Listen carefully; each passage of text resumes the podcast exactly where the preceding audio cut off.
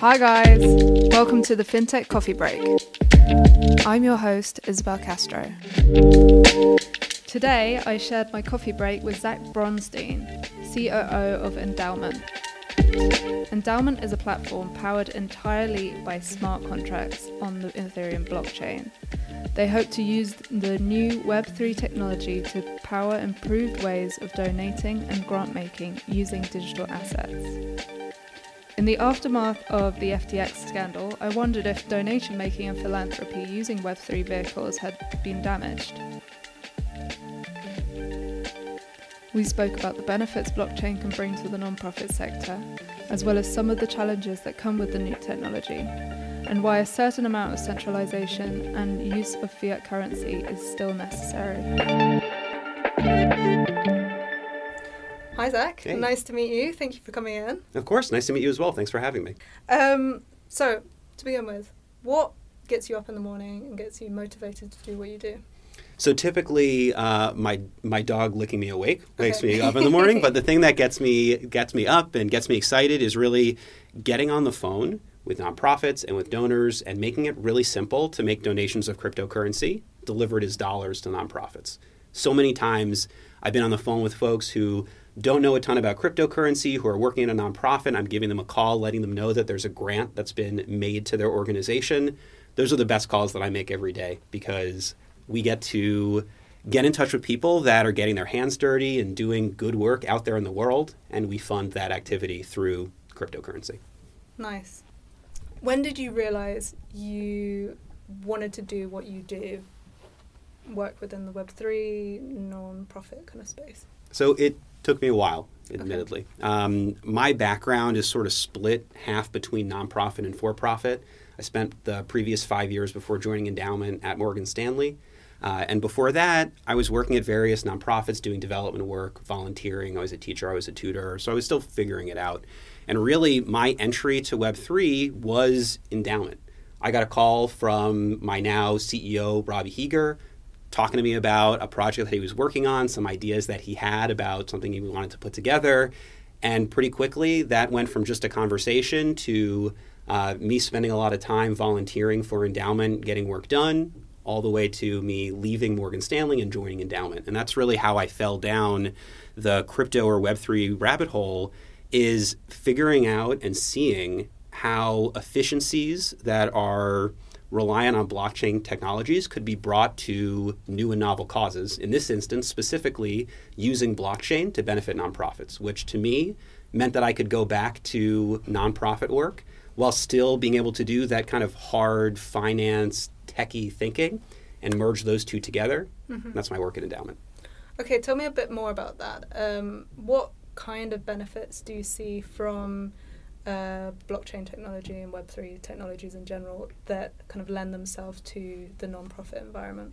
So, excellent question. I think really two things come to mind more than anything else. One is efficiency, and the other is transparency. Um, for transparency, what's really nice about the way that we run our donor advised fund platform is that everything is happening on chain.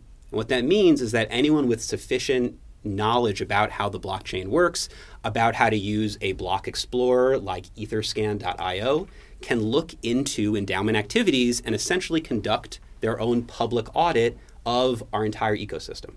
From the moment that a donation is made into a fund and Endaoment or to any organization smart contract and Endaoment, all that activity is captured on chain and can be reviewed publicly.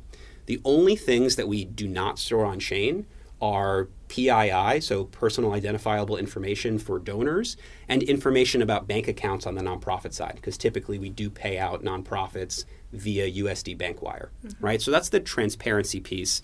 And honestly, when I talk to nonprofits, that's the thing that they're most interested in, in figuring out how they could potentially bring Web3 tech uh, in house and use it to leverage transparency in some way or demonstrate transparency in some way. Next is the efficiency bit. Usually, when folks are making donations to charity, whether they're going directly to that charity or through a donor advised fund, there's a number of hoops to jump through. There's waiting periods for how long it takes a trade to execute if you're giving stock, for example, how long it takes for those dollars to be delivered to the organization. And what's great about Web3 is everything moves really, really fast. There is no time that you can try to access endaoment.org and it's down. It's always online. You can always make a donation. You can always get money moving to charity.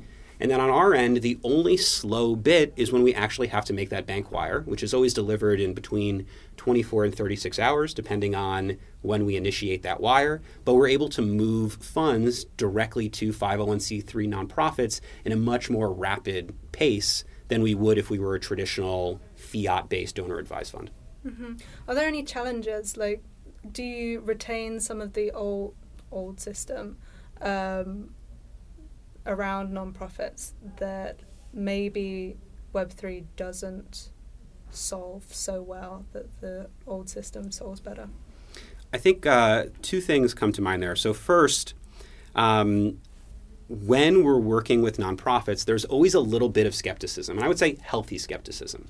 And this is not about Web3 structures or non Web3 structures, but crypto is new. Uh, even without you know recent scandals in the crypto space, people appropriately, I think, as people as ha, you know they have fiduciary responsibilities to their nonprofits, pump the brakes a little bit and want to learn a bit more about our organization, right? And this is when the transparency comes in handy. We can demonstrate exactly what we've done based on this indelible digital ledger that is a source of truth for people to look at, right? Um, the second item that I think uh, perhaps more addresses your question of like what doesn't really work for these nonprofits in the Web3 system. Most nonprofits do not want to custody crypto in any way. They don't want to hold Bitcoin. They don't want to hold Ether. They don't want to hold USDC stablecoins. They don't want to hold anything.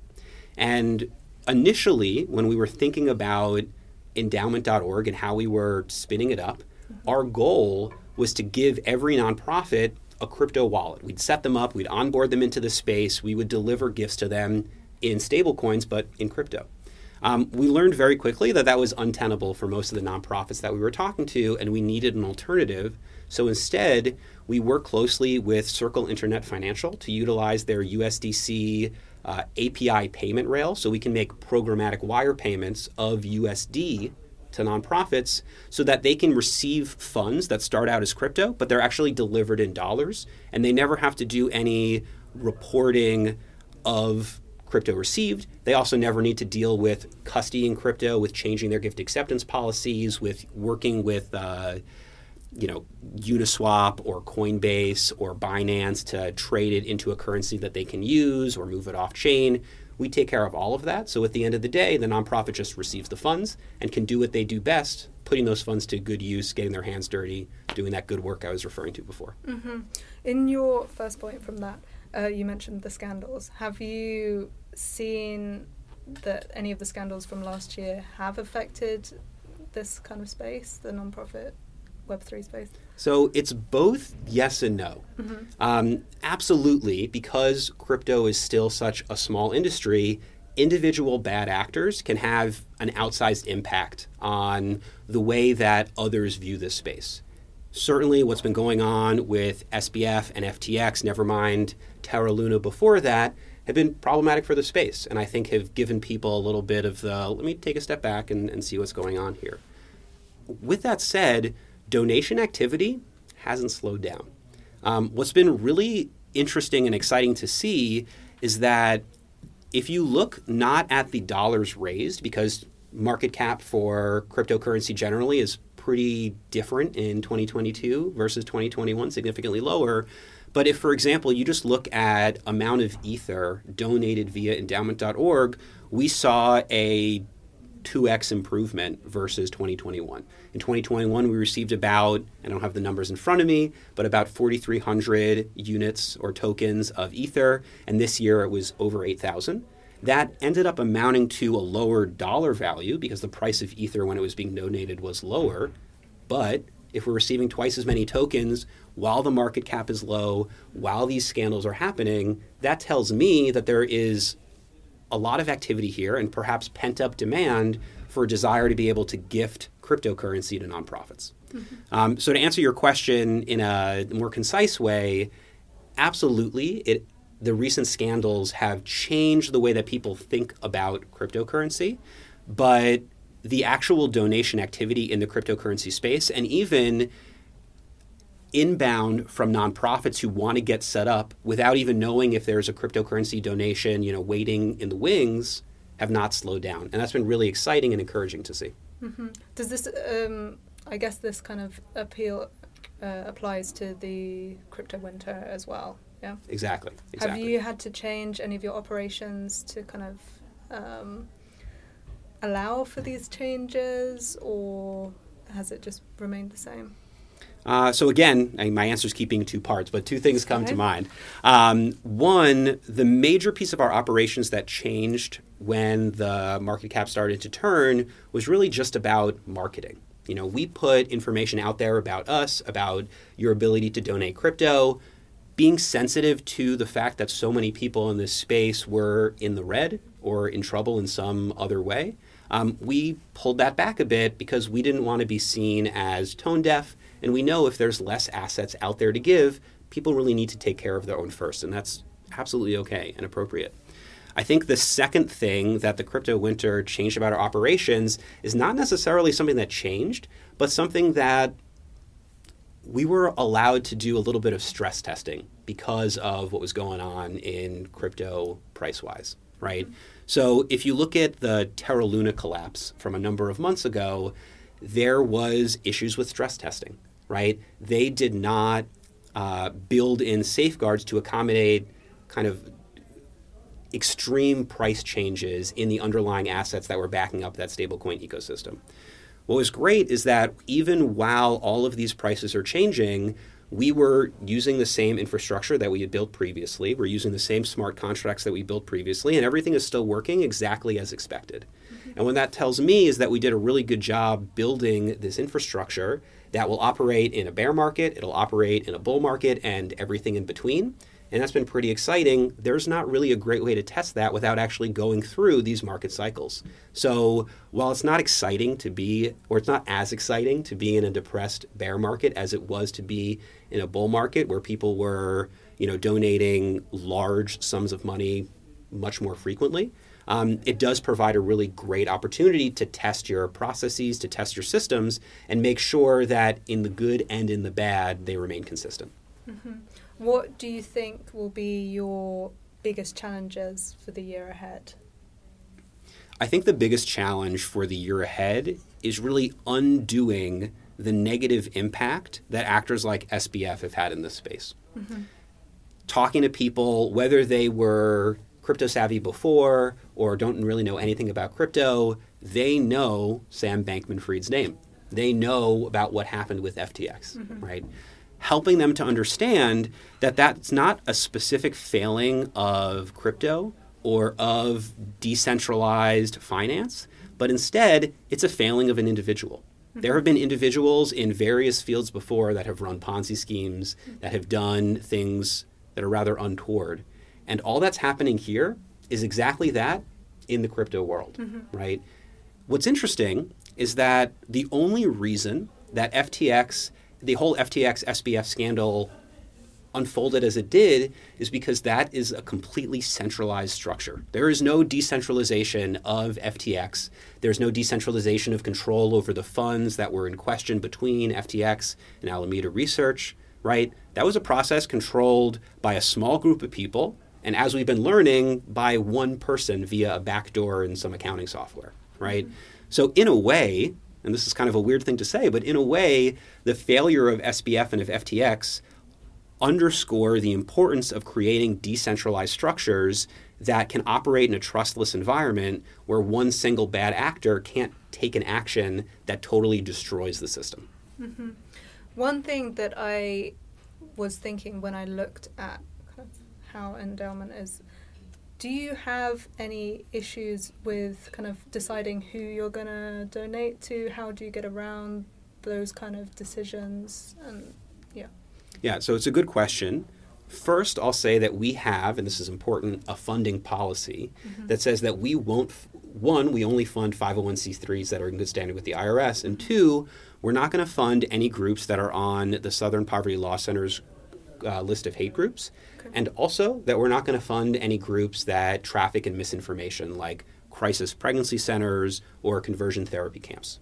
Um, outside of those pretty uh, broad exempt- exemptions to who we choose to work with, we really just follow what the donors are doing, right? Donors come on our platform, open up a donor advised fund, make a gift of any one of uh, about a thousand different cryptocurrencies that we currently accept.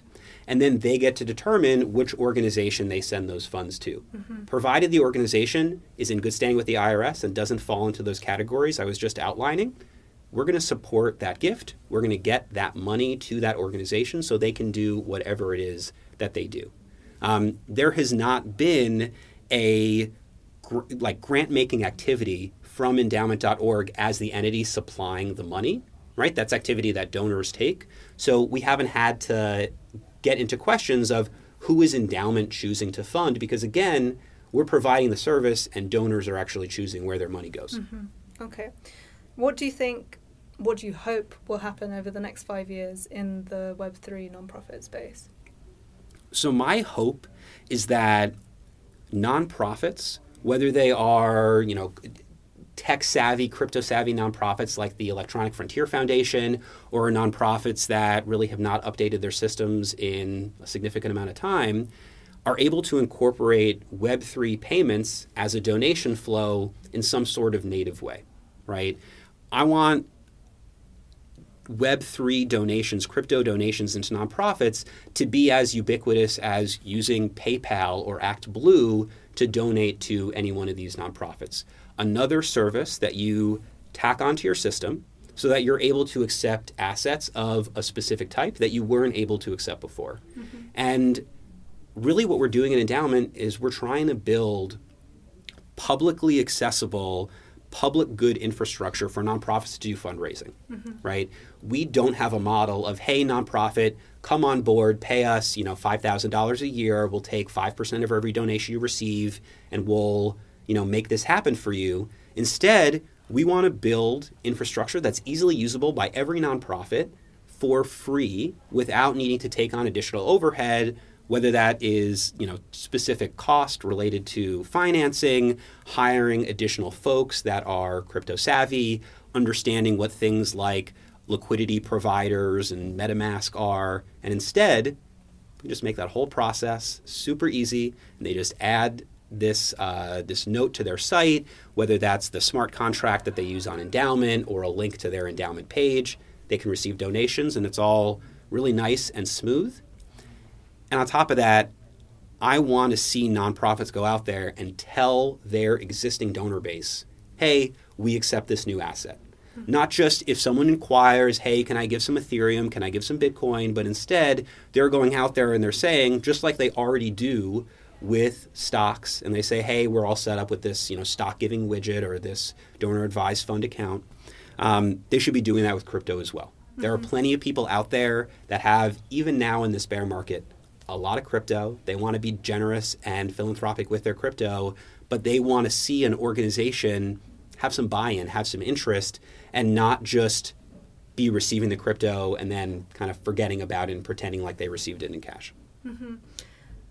Is there, given all of these kind of this negative press that crypto has had, and the fact that the non-profits normally, as you said, they receive the money as a fiat currency, is there a way of using this infrastructure, but still opening it out to kind of people who don't hold crypto, people who mm, are new to the space? Is there a way of streamlining that and making that easier and inputting that without the added we accept this crypto or something like that?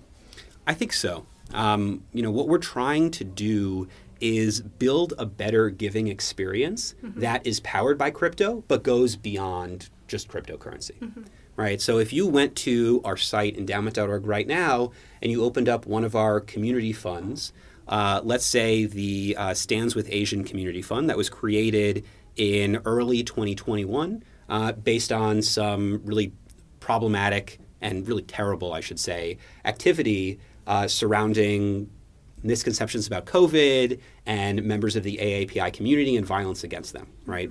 If you went to that community fund page now, you'd be able to give in crypto, again, over a thousand different tokens you can give natively, natively in the application.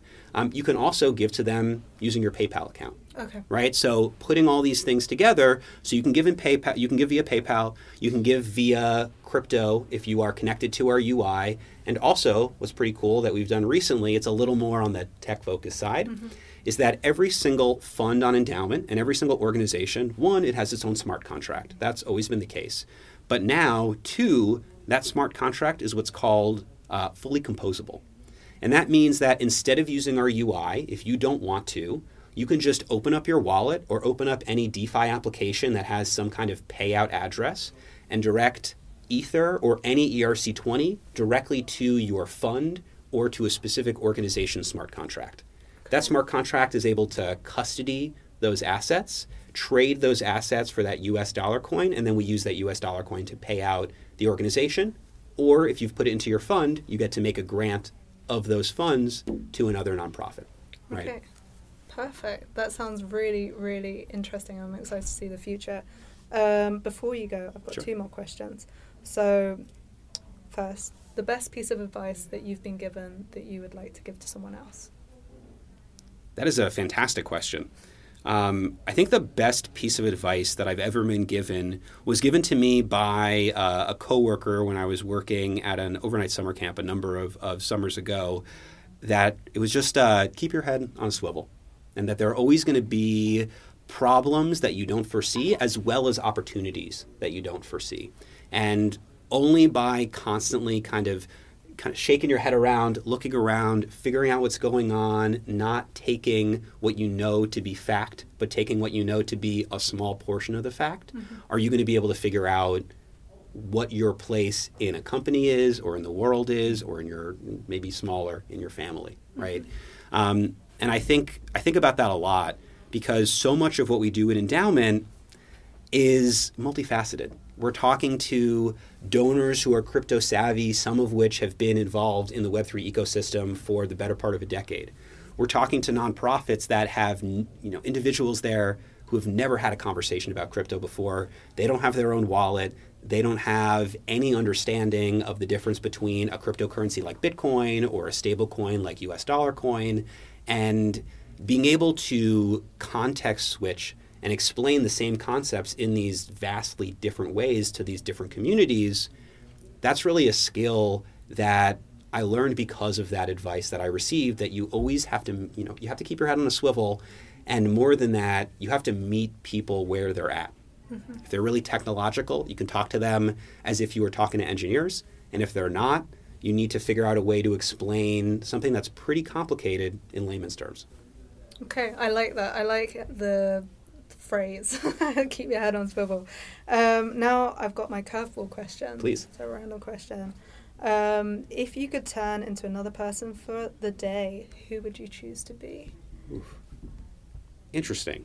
if I could turn into another person for a day, who would I be? Um,